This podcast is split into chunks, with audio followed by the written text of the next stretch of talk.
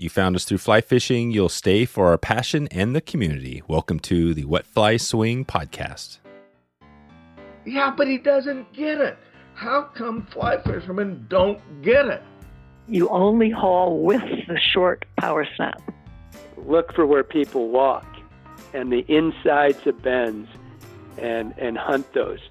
The roof blew off and the interior walls got sucked out. And the trees are just coming up. And I mean, he's clearly not going to clear the trees. It is not a fly fishing story. It's a story about me trying to understand my brother through fly fishing. Welcome to the Wet Fly Swing Fly Fishing Show, where you discover tips, tricks, and tools from the leading names in fly fishing today. We've been waiting for you. Follow our guests, follow us on Instagram, and share this episode and the love if you enjoy this podcast. And we are live in three, two, one. How you doing, Matt? Good. Thanks for having me. Yeah, thanks for uh, thanks for putting this one together today. Um, I first heard about you just recently. Um, I haven't heard much red eye bass. I'm sure for people down in the neck of the woods where you're at, it's probably uh, pretty common.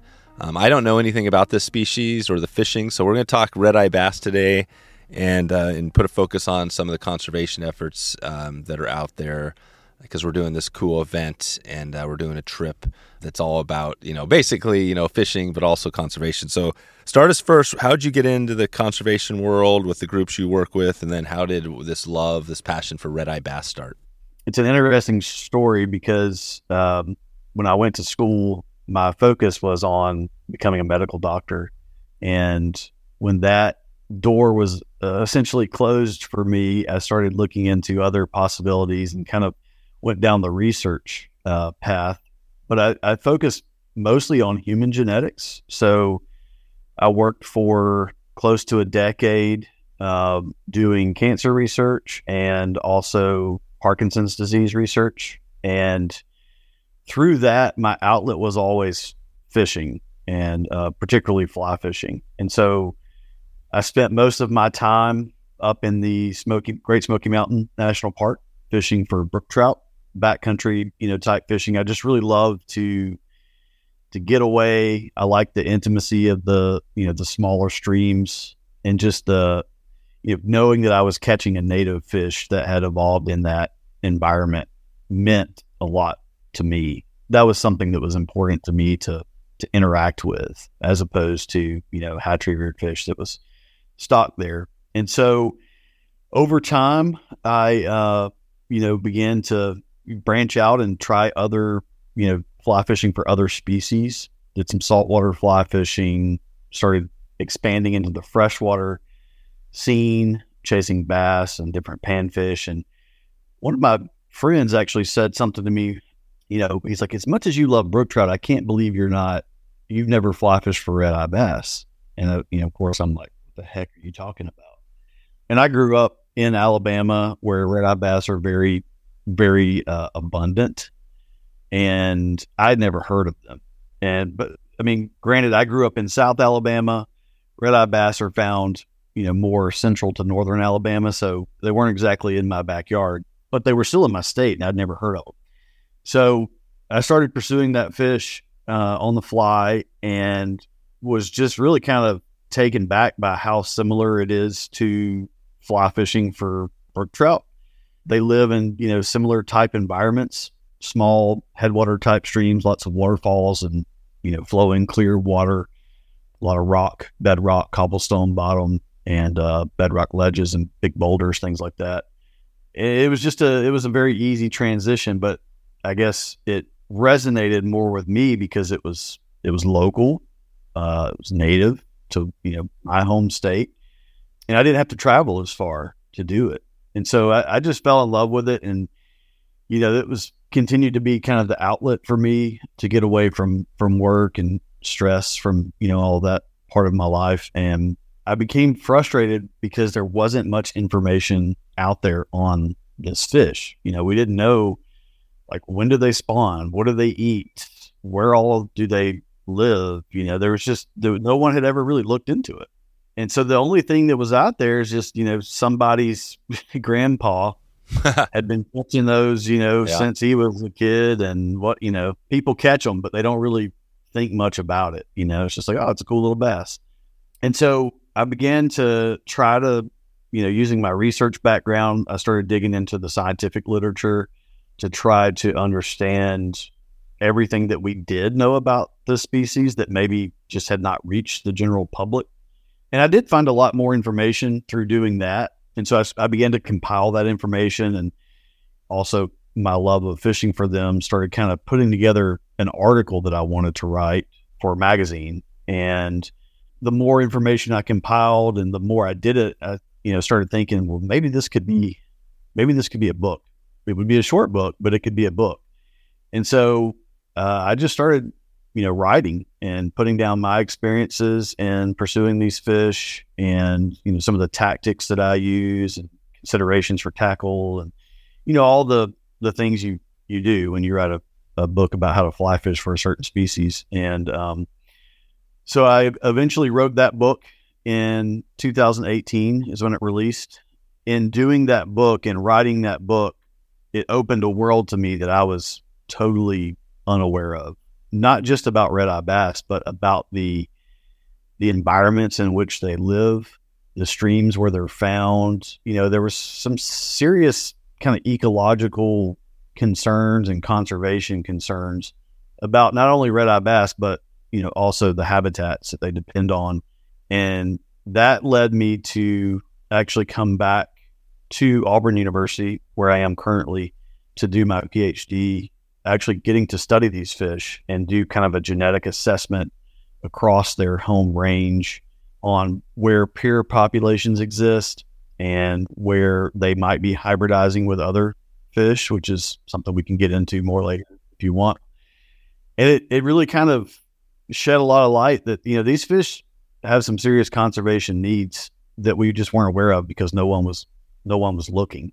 So I, I've been able to kind of marry my my personal passion in fly fishing for these these fish with my professional interest in using genetics to better inform fisheries conservation management.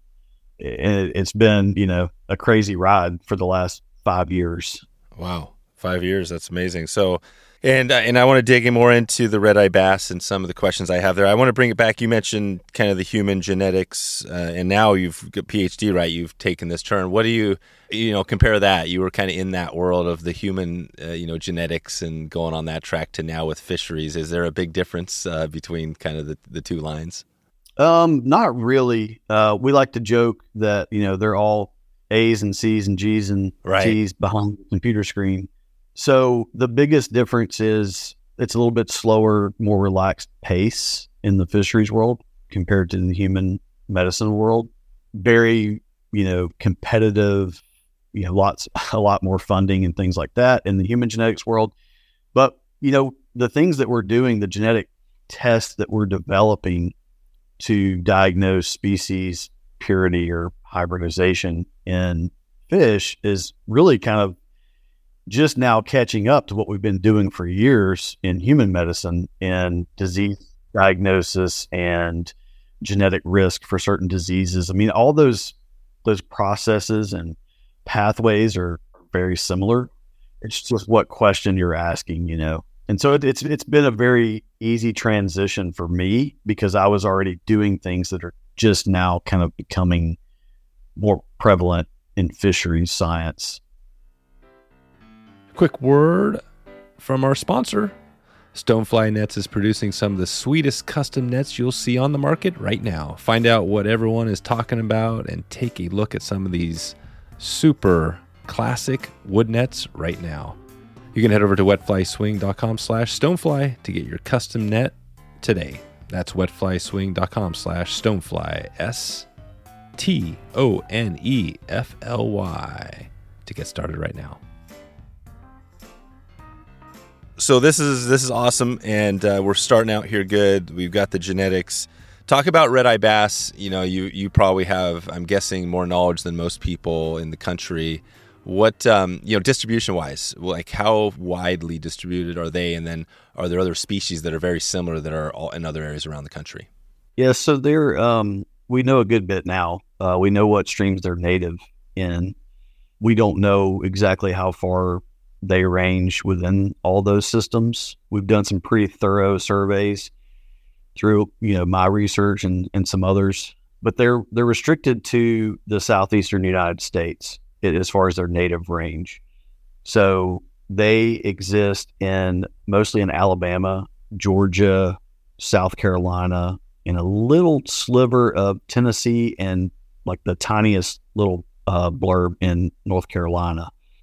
And you know, in those river systems, we've determined over the last really decade that each river system actually has its own species of red eye bass.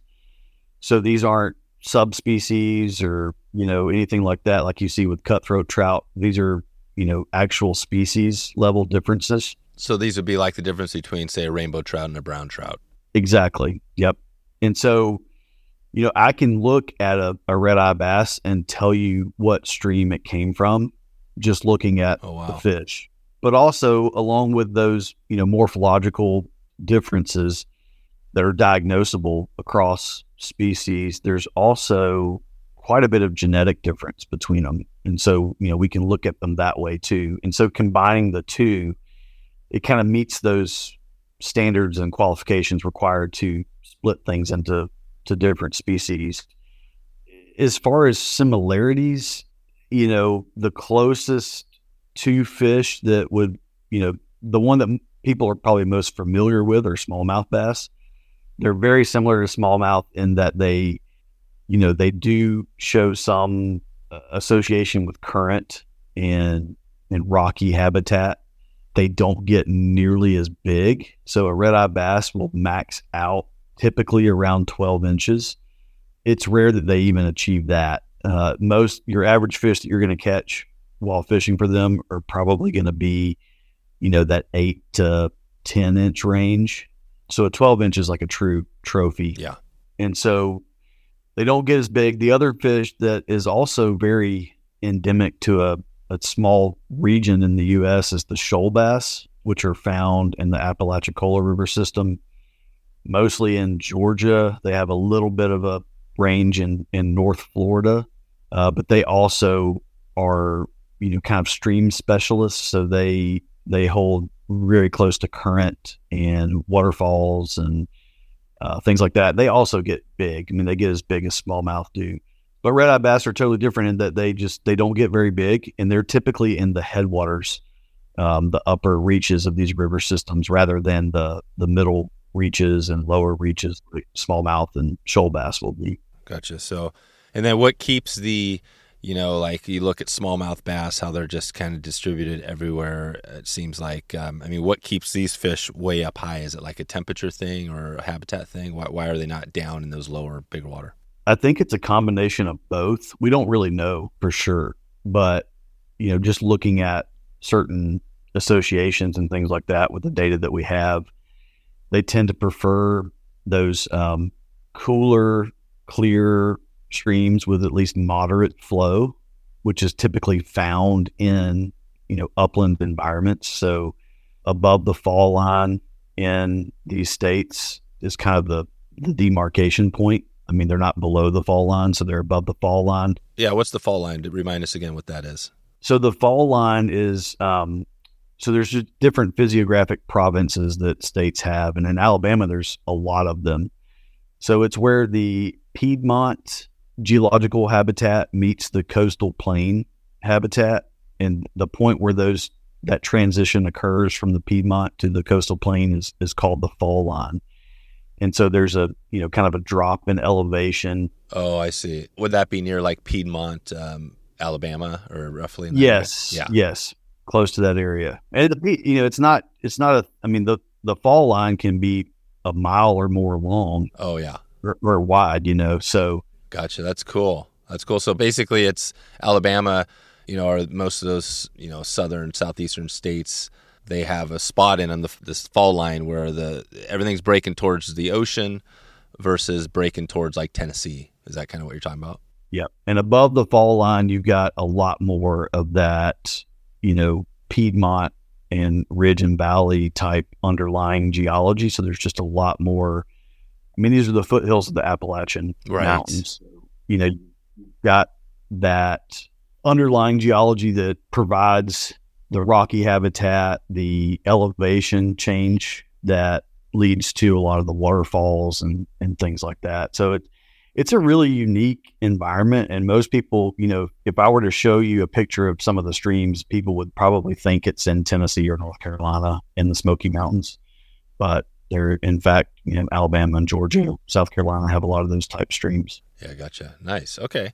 So that gives us a little perspective on the fish. They're pretty narrow, like you said. There's a few states, four or five states, kind of in that part of the world. And then for you, the fishing.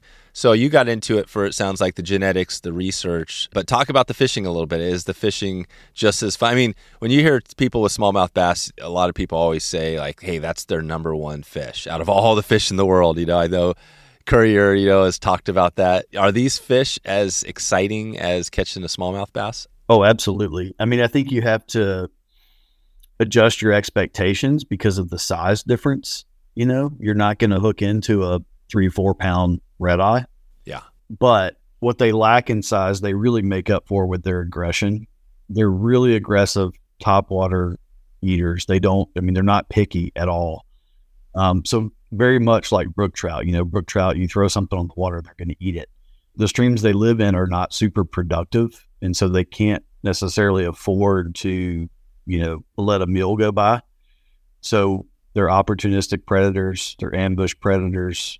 They're already tuned in to kind of eating on on the surface of the water due to the abundance of aquatic and terrestrial insects that are found there.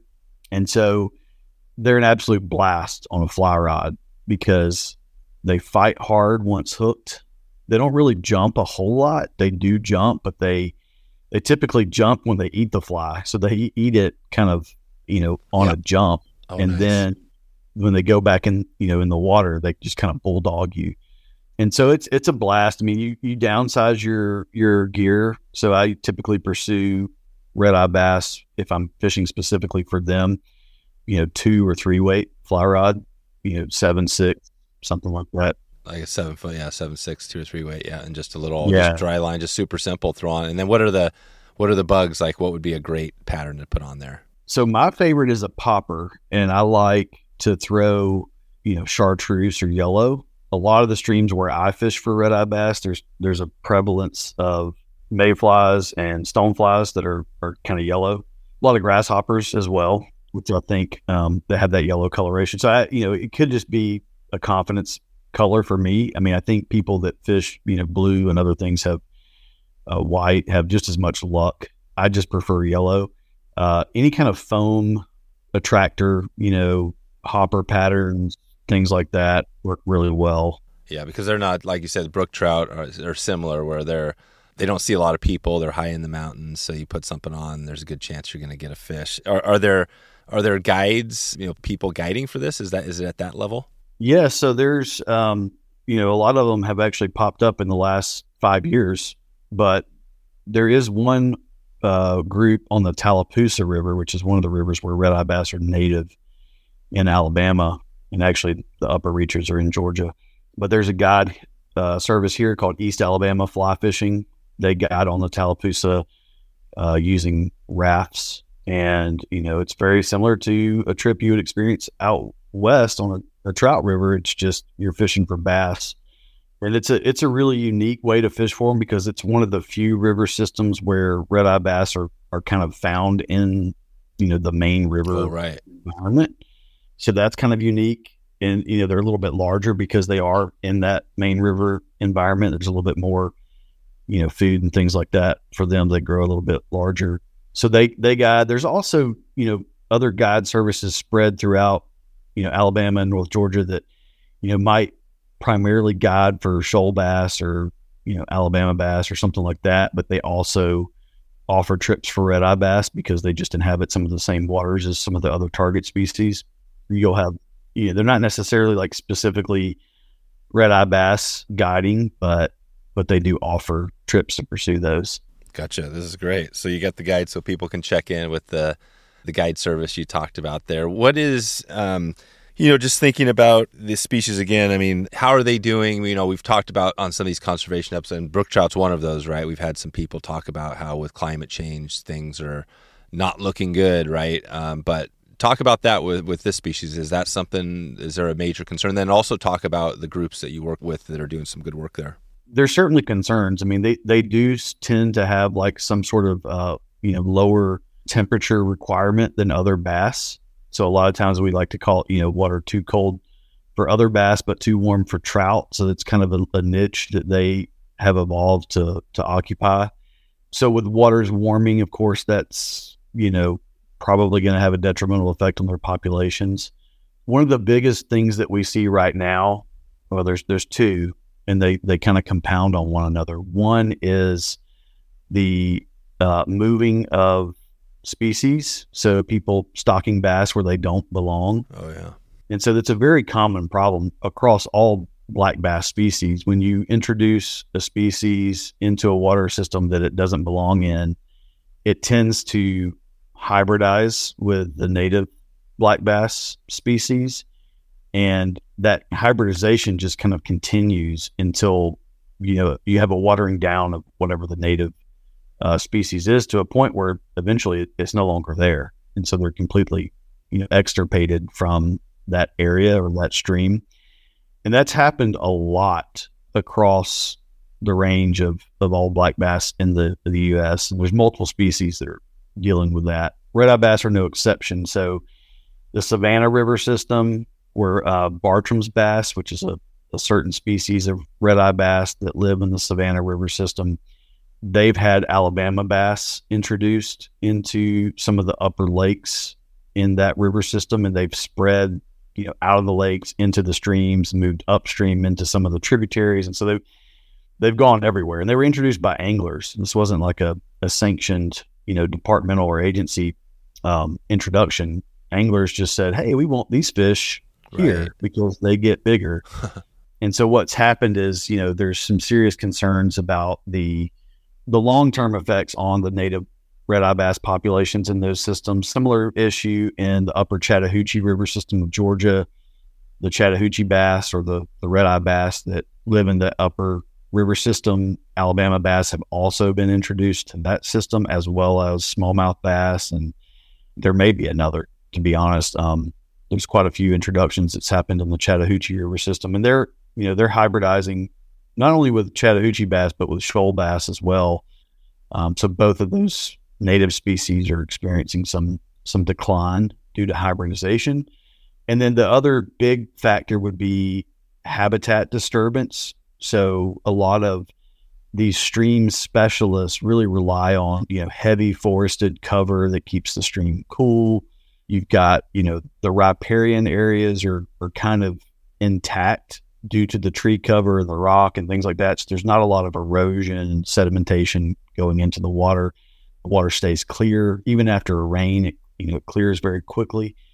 And so what happens when people come in and you know develop these areas? They you know the first thing they do is cut down all the trees, which leads to a lot of erosion and sedimentation, turbidity issues uh, as the shoals and cobblestone bottoms that these fish rely on for spawning and things like that get covered up uh, with sediment. You know that that affects the the reproduction of, of these fish, so they they don't produce as many, and so over time, you know, there can be decline in population coupled with the you know other things that they depend on, the you know, certain mayflies or food sources, also may not be tolerant to the new environment, uh, the, the degradation of the previous environment. So they um, they disappear. Of course, if your food disappears. That doesn't help. So it, it's almost like death by a thousand cuts. But the, the source is the development disturbance of these you know natural ecosystems.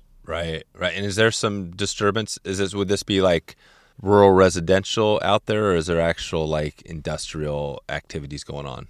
There. So it's it's um, river system specific. So within Alabama, there are like the Cahaba River and the Black Warrior River system. Both of those are pretty close proximity to a lot of um, industrial, you know, waste and effluent that flows into those streams.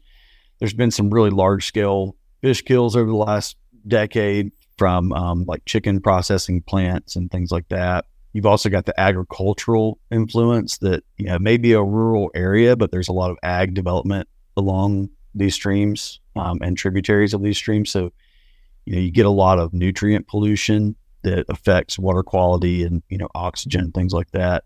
You know wastewater treatment plants like there's there's all sorts of things that that come with the development. Um, also, you've got a lot of hydroelectric dams um, that have been built in these systems that you know fragment these populations and kind of change the downstream habitat. Today's episode is sponsored by Daiichi Fishing Hooks, a leader in the fly fishing industry and still the world's sharpest hook. Daiichi has been producing premier fishing hooks for the past 30 years, a timeless brand with a bright new future. And I have a great connection with Daiichi going back about as long as I can remember. I've tied thousands of flies using those Daiichi hooks. I've tied many dry flies, wet flies, steelhead flies on their vast assortment of hooks. Never once had an issue on strength or quality, so very excited to get the good word out right now. Tempered with carbon rich steel, Daiichi offers superior penetration without compromising the hook's structural integrity. If you want to support this podcast and a great hook company right now who has been producing high quality hooks longer than most, check them out right now at wetflyswing.com slash Daiichi. That's D-A-I-I-C-H-I Daiichi. You support this podcast and local businesses by clicking through that link to Daiichi. Okay, now back to the show. Do these fish move uh, quite a bit? Is there a lot of diversity there? Like, are some of these fish just holding in a really small little section of stream? We don't really know. So they've been, you know, prior to the dams being built, we didn't even know this, this fish existed really. Oh, right. Um, I mean, we did, but we didn't really know anything about it. Yeah. So then the dams are built. So everything we're studying, you know, is kind of like after the fact. But we have, there has been a, a couple of studies on, you know, certain species in, you know, these tailwater type systems, namely the Tallapoosa River, where, um, you know, they've actually put tags in fish that they could, acoustic tags that they could monitor them. And, and they do tend to do a, a seasonal migration for spawning. You know, it ranges in distance because they're they're basically migrating into the shoal type habitat to spawn, and depending on how far the shoal habitat is from where they are, is how far they spawn. But there's, but that's the main river. So you know, in these smaller tributary systems, we don't really know are they year round residents or is there also a, a migration that happens? Gotcha. Um, so that's an interesting thing to look. Yeah. Are they spawning in? Talk about the spawning a little bit. Was that when, you know, maybe you can run through the life history a little bit on them. When are they spawning and kind of run through that a little bit? Yeah, so they're similar to most bass. They they spawn in the spring um, as the water temps start to warm. We don't know the exact you know threshold, but it's it's probably water temperature along with um, you know photo period that triggers the spawning of these fish. They do tend to show some sort of upstream migration in order to spawn. You know, it's the it's the classic bass scenario where the the male builds a nest and the female chooses which male to you know mate with. They the female lays their eggs, the male fertilizes them. So you've got external fertilization. So that's one Oh, reason yeah. I mentioned that hybridization can happen a lot. Oh, right, right. Because they're they're mixed. There's multiple species in these areas spawning. Right. And they're closely enough related that they they can actually produce viable offspring. And just like a like we said with trout, it's kind of a similar. Like you talk about the hybrids, right? Same thing. I, there's all sorts of trout hybrid species out there. Yes. And so so that's, you know, they the male guards the nest after the eggs hatch, even kind of guards the fry for a little while and then, you know, kind of they move off and the fry do their thing. So Wow, that's it. So, and uh, so this is good. So not too much different. I mean, it sounds like yeah, they're basically a very similar species to a smallmouth bass, like you said, just a lot, just smaller. And so I want to move just quickly to, um, you know, we connected through um, the guys at like Airflow Dorsal. Talk about that. How did you run into, um, you know, because we're doing this little event here, um, and there's some videos. Maybe maybe you can shed light on that. The video production. Do you know much about that? so I, I've had a dream for a while to, you know, a, as I've watched the F3T events and IF4 events over the, you know, last decade, you know, there's only so many videos I can watch of, you know, tarpon and right. fish, trout. Yeah. How do you make them different? Yeah. How do you make Yeah. them different as a producer? Yeah. It's like there's so many other species out there that we really should be highlighting because they're really fun to catch on the fly, but they're also like they need some awareness, you know, and people need to know about. them. Well, and I think that, you know, the one thing people don't think about, it works with everything, right? If you can catch the fish, if you have fun with it, if you can eat it, people love it, right? But Right. all the ones that you can't, right? But the, the thing is with nature is the more diverse, you know, these natural populations and communities are, the healthier the ecosystem, right? Is that kind of how you look at this? Yes, yeah. So you want a you know heterogeneous environments are a lot more diverse than you know something where there's just like a monoculture of one thing. And so I've had this idea for a long time that I wanted to see a red eye bass film on one of these film tours, but I didn't really. I mean, I'm not a videographer or producer, and so I I kind of pitched the idea to a few different you know local conservation type groups that do some film series and things like that. And it just never really took off. And then i just happened to get connected to uh, the dorsal outdoors guys uh, ben meadows and george constantine they had already produced several f3t films and if4 films and they had a mutual interest in doing something to highlight alabama and you know the fly fishing here and the conservation issues here. And, you know, it was like really, you know, providential that we met because then it was like, all right, well, I can really show you what red eye bass fly fishing is all about. And that crosses, you know, all the checks all the boxes for what you're wanting to do. And it helps me get the word out about this unique fishery. And so, you know, they pitched the idea to Orvis, who is the sponsor of the film, and they liked it. So Orvis sponsored the film you know, outfitted us in all of our, our gear and, and fly rods and things. And so we went and spent a summer shooting a film while fishing for, for red eye bass. And the film was kind of centered around a local artist in Birmingham, Mary Beth Meeks, that does some really cool like fish print um, art. And myself trying to catch all four species of red eye bass that are found in Alabama in one day. And so, you know, the idea was it's fun because you're you know it's almost like a can you do it but like the real accomplishment and, and i think most people are that do this you know experience this the real accomplishment is you you really interact with these different ecosystems and these waters where red eye bass are native and you interact with red eye bass and you you just you get an up close and personal feel of like well, this is a really cool thing like i should i should protect this you Yeah. know and so that's the real accomplishment. But we did when I released my book back in 2018. Yeah. What was that book again? Remind us again the name of the book. So it's called Fly Fishing for Red Eye Bass, um, an adventure across southern waters. And when I released that book, uh, friend Jonathan Kelly and myself were talking about ways to you know get people excited about fishing for these fish. I mean, the book was a guide and also very informative as far as you know conservation challenges and things like that but also like how do we go to the next level and so we came up with this idea of a red eye slam where people can catch either all four species that are in alabama or all seven species across the southeast and you know we had an artist um, do the certificates that are you know custom created very beautiful certificates and if people complete that in one calendar year, then we gave them a certificate. I mean, there's no cost, nothing like that. We just wanted people to, to be excited about it. Um, and it was pretty successful. We had a lot of people try to do it. Not many people did it, but some did. And it's kind of grown. Um, and so Mary Beth, that I mentioned that- that was in the film with me, she's doing the certificates now. She created those. And that, you know, that was kind of the, the focus for the film was, you know, we're doing something that, that you can go do. Right. Right. Right. How many people have done it, or not? How many people have done it? And also, what's the name of the film? So the name of the film is "A Slam That Saves." Um, it was in this this past year's um, International Fly Fishing Film Festival, the IF4, shown all over the, the world, which is kind of cool. So I had the trailer here. Yeah, we'll put a we'll either get the video in the show notes or put the trailer to that in the show notes and, and well as well as your book and everything else we talked about so people can just click through.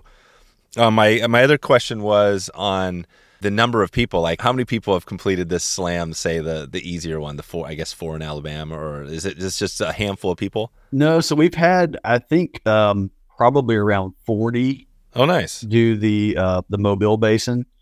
Um, probably only ten, maybe twelve have done the uh, all seven species across the southeast because it's a little bit more of a challenge than people think. I mean, the hard part of these fish isn't catching them; it's it's finding them Right. and getting access to their water because it's not. This isn't roadside pull offs, and you know, in some cases it is, but in most cases it's not. You know, you're you're forging your own trail to get down into a canyon where these fish live. There's that adventure aspect to it, which is is part of the fun. I think. You know, it's just it's not what you associate with bass fishing, so it's a really unique fishery. Um, and I should, you know, the film has been received really well, and it, it was just, I mean, I've seen you know Instagram reels and things like that of this film showing all over the world, but you know, even in, in our own in the United States, seeing it shown on like jumbotrons and you know football stadiums or wh- whatever, like, man, that is so awesome. It's like a it really is a dream come true. It's nice to to be able to sit back and think, you know, where I was five, six years ago, and then where we are now. Right, right. So that's been a pretty big impact for you. And I guess like this right now, right, we're talking to another audience of people that probably, uh, you know, I know really well who our people are, and we don't have, you know, we have people in every state, you know, in the country, but I know the Southeast is a little less, you know, lesser than some other parts. So, but yeah, people are hearing about it, right? And this is one of the things. And and you're kind of feels like you're kind of because the work you've done, you're up there on top of this. Are there other researchers out there, a lot of researchers that are doing similar work? Not really. I mean, there's there's a handful of people that have done work on red eye bass. Um, I wouldn't say that they, you know, have focused their career on it at all, but they've been extremely impactful, you know, for the species and the group of species by by some of the stuff they've done. So I'm not I'm not downplaying what they what they've done. They monumental papers things like that. But they just and I'm going to discover this really soon.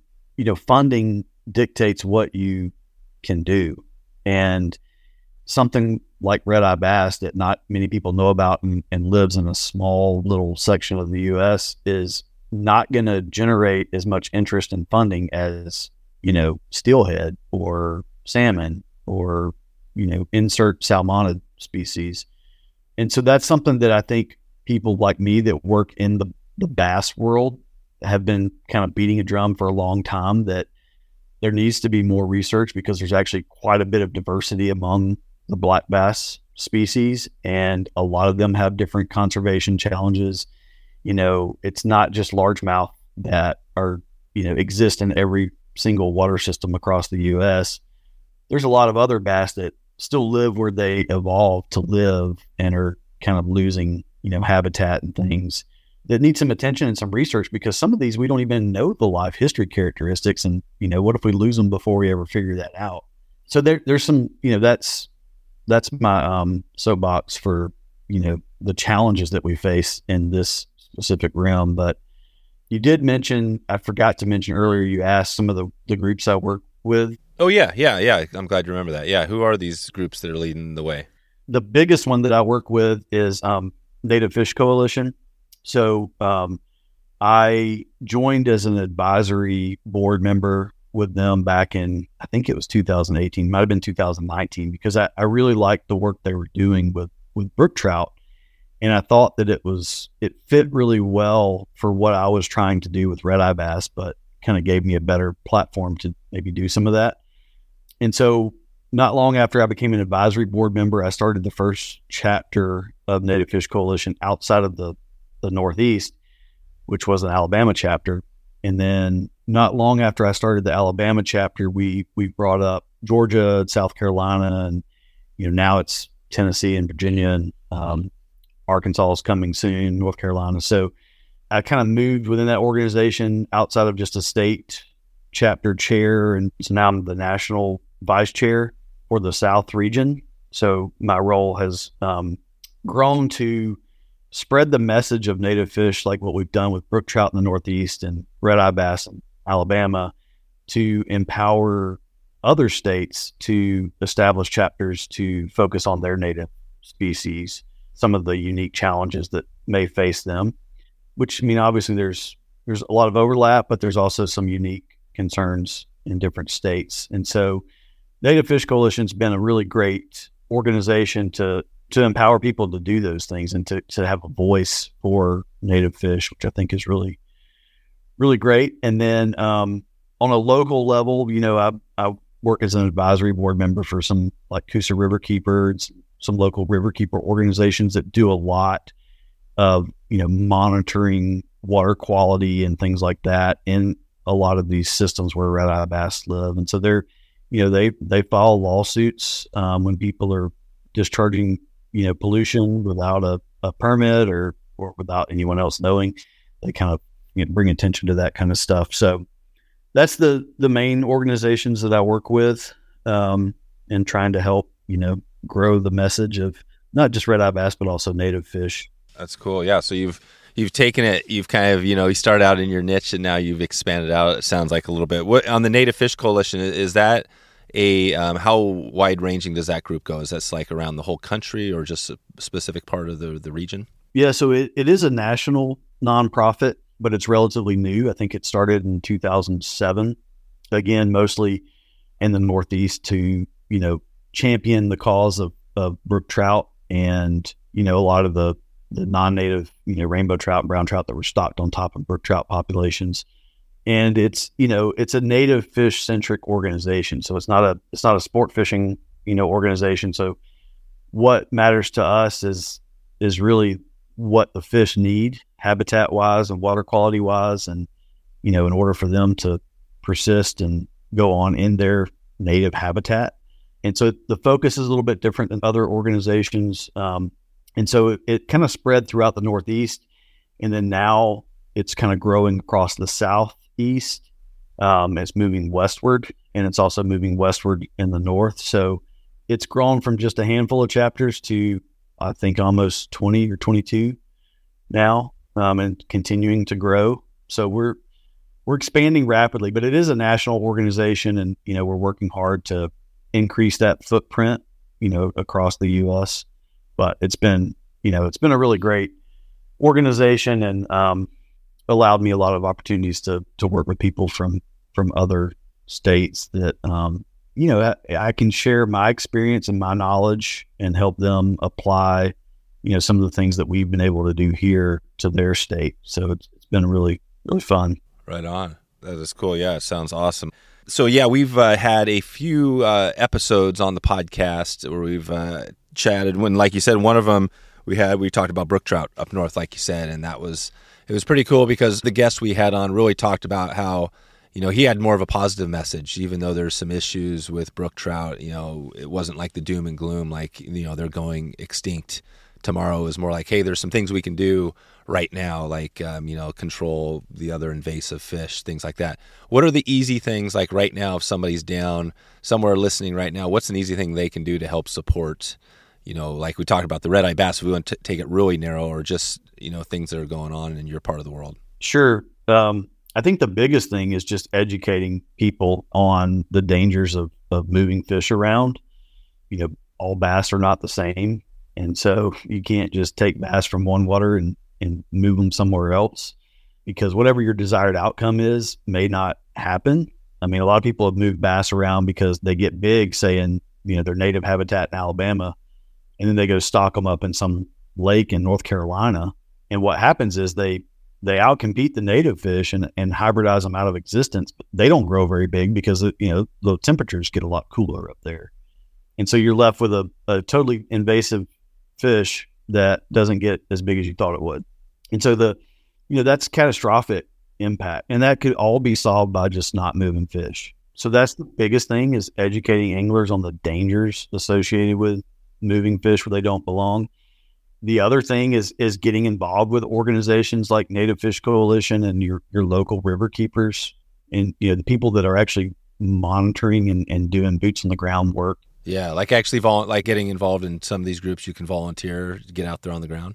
Correct. So that's the other thing. Um, really, the other stuff is it's higher level policy type things, you know, that's requiring that will require changes, you know, legislative type changes to how we manage our waterways and how we protect our waterways. And, you know, that's that's a constant battle. That's huge. Yeah, that's great. I mean, that's why the River Keeper, you know, and I don't know all the background, but I mean, that's why those groups are so critical because, you know, they're able, they have attorneys, right? And they're able to, when Right. things get bad. And, you know, you hate to go down the, you know, the, the attorney route, right? That's like the, almost like the Right. nuclear option. But, you know, when things happen, you know, that's an option you got to, a card you got to pull. And so that's why the river keepers, I know that, you know, they have all sorts of stories around the country where these polluted rivers, you know, they called him out. And, um, and so I think it is an amazing group. I look forward to getting more of uh, their staff on as well. Let's take it out here, Matt, real quick. Um, this is our segment. This is our like fly shop uh, segment uh, shout out here. So I want to give a shout out to a local fly shop you have. You mentioned one there, but this is presented by Anglers Coffee today. And Anglers, if you haven't checked out Anglers, um, they're awesome. They're actually up on in the West Coast, but uh, Joe is making some killer blends. He's got his Muddler blend. He's got all these different uh, coffee blends. So shout out to Anglers Coffee first before we get into this. Now give us a shout out to um, Fly Shop. Like you mentioned, I think one guide. Are there any shops locally near you that you love or you know you frequent in there? Yes. So uh, Deep South Outfitters is in Birmingham, Alabama. So centrally located in the state, you know, kind of a one stop shop. If you want to go fly fish out on the West Coast or in another country, you know, they have the knowledge of who to connect you with. Yeah, Uh, but also, if you want to stay in the state and pursue red eye bass or some other freshwater species or saltwater species, they've got all that too. So, and very knowledgeable folks Amazing. and um, down to earth. So, Deep South Outfitters. Yeah, we'll put a link to them as well. This is great. I always love getting connection there. And so, and then on the coffee line. So, what is your, you know, morning? It's morning now. What's your morning drink? Are you a coffee drinker, or what? What do you got going? oh, absolutely. Yeah. I, since grad school back in 2007, I think, is when I started grad school. Um, I started drinking coffee then, and I don't think a morning's gone by since. You're I- addicted. At least 20 to 30 ounces of coffee. So, You're addicted. Yeah. What's your coffee of choice? We talked about anglers, but are you a? Do you like a certain type of coffee? Um, I don't have a certain brand. You know, I've got two small kids, and so you know we have to budget Right. uh, costs and things like that at this point in our lives. But so you're just as good with the like the Folgers versus the uh, whatever, whatever the brand. I wouldn't say Folgers, but I'm not a brand loyal. I guess Yeah, yeah. I, I do like dark roast coffee. Okay. Yeah, yeah. Dark. That's good. Yeah, that's better for you, I think. I can't drink like light roast or whatever you type. I know. Yeah, the light roast has the. um I mean, I guess it's everybody's taste, but yeah, it's got way more kind of. I don't know what the word is, like kind of organic, natural. like- yeah, yeah. I need those complex, like bold flavors. Yep. Um, and so uh, essentially, whatever's on sale is what I usually buy, but it, it has to be a dark roast. Yeah, it's got to be dark. All right, we got the dark in, and and like I said, I'll find out. I can't remember the dark roast that Anglers has, but I know they have one. Uh, it might be that Muddler's blend. Um, but the Alabama. So just take us really quick. We're not going to go deep in this, but just around. We you know we talked about red eye bass. What other species? People in Alabama. You know, what are the top species? Do you think people are fishing for? Maybe walk through the top. You know, few species. Sure. So um, this this is a, a great segue that I guess you didn't know about. So I'm actually writing a book right now on fly fishing, um, a fly fishing guide for Alabama with stat. Oh, perfect. And so there's a lot of things you can fish for. Of course, there's bass. You can fish for smallmouth bass in North Alabama. You can fish for red eye bass in you know, central to northeast Alabama. You can fish for largemouth bass everywhere in Alabama. We used to have shoal bass populations that have been extirpated, so we we no longer have shoal bass populations. But uh, you can also fish for spotted bass, um, Alabama bass, which is a, a type of spotted bass. You know, those are, are kind of river specialists that get, get pretty big. You can also fish for numerous species of panfish, you know, shellcracker, bluegill, red-breasted sunfish, green sunfish, long ear sunfish. I mean, there's crappie, anything you can imagine. We probably have it here. And then you can do some, you know, I would say your non-typical game fish, you know, gar, Mm, uh, sure. green pickerel, uh, carp. God, yeah, you got it all. What What do you think is kind of the crazy, you know, most unknown, craziest fish that you have that Alabama's maybe people, you know, maybe don't know about? I would say probably the bowfin. Oh yeah, the bowfin. If I'm going to go like you know the extreme like you know toothy t- critter, Yeah, yeah, that is. That's cool. but I still think that you know for a lot of people it's going to be red eye bass. I mean that's the Right. fish that Alabama has that not a lot of people know about. Just not as uh extreme, I guess. Right, right. And the bowfin is is an interesting fish. But maybe we'll leave the bowfin for another one. Are you do you find yourself with these species that you just take it all in and you dig into all these other species knowing, you know, all about them or do you keep it very narrowly focused on the ones that you're really uh, working genetically on? Um, it's changed. So, I mean, I've for the last decade or more, I've almost solely pursued red eye bass in, in the different species of red eye bass. It's just what I enjoy. But in trying to grow, you know, fly fishing in Alabama as a way to appreciate and help protect these many different water systems, that I've kind of expanded not only my message but my own personal pursuits into some of these different fish. And so I, you know, in in writing this book, I've traveled around Alabama and fished, um, you know, like I, chain pickerel as an example, an absolute blast on the fly rod. I mean, it's very similar to pike or Oh, muskie, right. just not as big. But I mean, super aggressive predators. You know, throwing streamers uh, through these kind of tan stained little creeks you know, in the, the Delta of Alabama. Um, it's just a, it's a really unique way to fly fish for a species that most people wouldn't think about pursuing in Alabama. And then we do have the Gulf Coast in Alabama as well. So, you know, that opens up a whole world of saltwater fishing. Um, Alabama's Gulf Coast is part of this, what they refer to as the Fertile Crescent of fisheries in the Gulf Coast, where there's, I mean, just bountiful need nursery grounds for multiple species. And so you can do inshore fish like redfish, flounder, spotted sea trout, all that kind of stuff. Nearshore, jack crevalle and Kobe And, you know, it, I mean, really anything. Oh wow, yeah, you got that's a cool thing. Yeah, I, I always feel like as we work around these states, and we haven't really been into Alabama, uh, you know, too deep yet, you know, and but there's every state, right? You name it, there's going to be a bunch, not just one. There's going to be a bunch of species, and it feels like.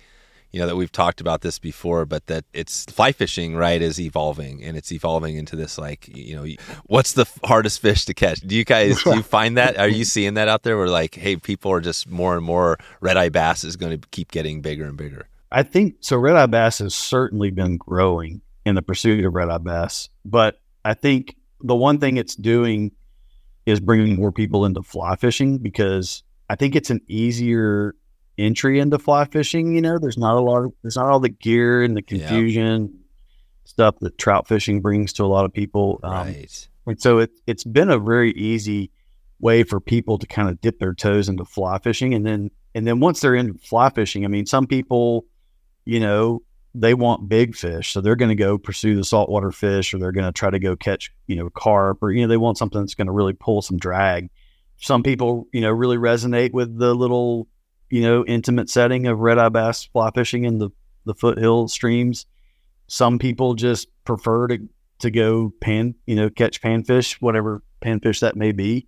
Other people have been really honed in and specific on like pursuing smallmouth on the fly and things like that. So I mean, it, the diverse fishery that we have here is kind of creating a diverse user base, which is kind of exciting because we all bring something a little bit different to the table. Um, and so there's there's been fly tyers that have that have popped up in Alabama that are nationally, you know, renowned for their abilities. And so uh, you know, it's a growing sector of the sport, and particularly shining a light on the warm water fly fishing opportunities. I think that you know larger companies are just now kind of starting to notice, like, hey, maybe we need to start marketing specifically to this group because warm water fly fishing isn't something that that trout anglers do when it, the waters get too warm for trout. I mean, there are people that really prefer to pursue these different warm water species. So I think it's good. I think there's a lot of change here, and I think it's you know consistent with the change that's kind of growing in the sport as a whole. Um, so that's exciting.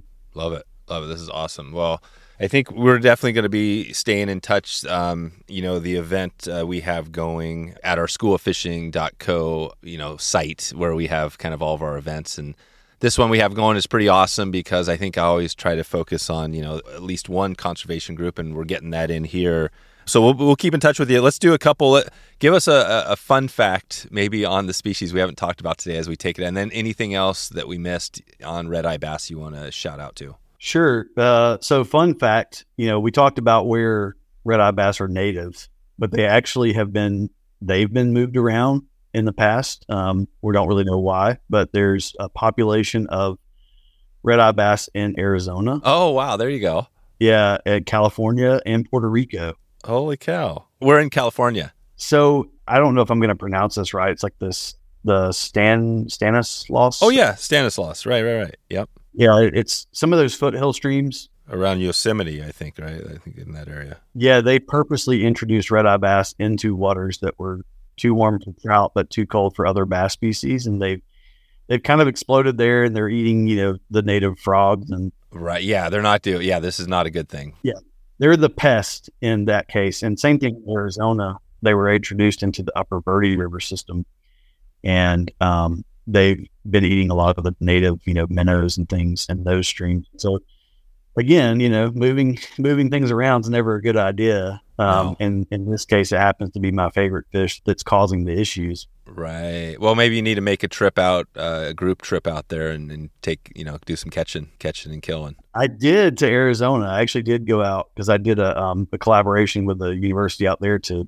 you know, I did the genetic work to confirm that that that's what was there because um, Arizona Game and Fish had been uh, referring to them as smallmouth bass, and they're like, "Why do these never get big here?" And you know, like anyway, so we were like, "Well, they're not smallmouth bass; they're red eye bass." we had yeah, no idea how they got go. there, but they're there. So yeah, that was a cool experience fishing for them out there in a, a desert environment with cacti everywhere and pronghorn yeah. jumping around. Well, um, what is the smallmouth bass distribution? That's one thing you see. They're kind of seems like they're everywhere. What is the? Do you know the historic historically? Like? Yeah, so the I mean, all of the bass species are east of the Mississippi, and so smallmouth bass kind of range, you know, the Midwest, like Wisconsin area, down I think to the the Tennessee River system, which is like the upper portion of Alabama. Okay, until it gets too warm, the waters get too warm down there. Right, and so but they yeah they've been like largemouth stocked everywhere, uh, particularly out west.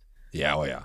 yeah but there's a lot of issues, you know, obviously there. But what about the? Um, I get two more for you. Then we'll then we'll take it out of here. Um, so uh, podcast uh, music. Uh, do you on the road trip? Do you listen to any podcasts? Any music? What's that look like? Um, so my wife actually hates traveling with me because I I prefer to listen to podcasts. There you go. Nice. so I, I you know I consume information that way. But I also do enjoy music. Like when I lose my uh, cell phone reception, I'll start to play my music, and so um, yeah, so I do a little bit of both. What's your if you had to look at your in your feed right now on your podcast, what would be a, a one or two there that you're you've been listening to you like? Well, obviously, you know this podcast. Yeah, um, there you go. After learning about it, uh, I've been on the Orvis podcast before, oh, nice. so I, I listen to it pretty regularly um, mainly just to see if anybody says anything snarky about my my red eye bass. Um, right. But uh, no, it, it's a good podcast. Also, like all the MeatEater podcasts. Oh yeah, yeah, you know, that whole network of podcasts. I listen to most of those. Um, those are probably my top. Yeah, those are good. Good. Any other podcasts in non outdoor uh, related? No, I only listen to outdoor stuff. there you go. There you go. Love it. Love it. All right, good.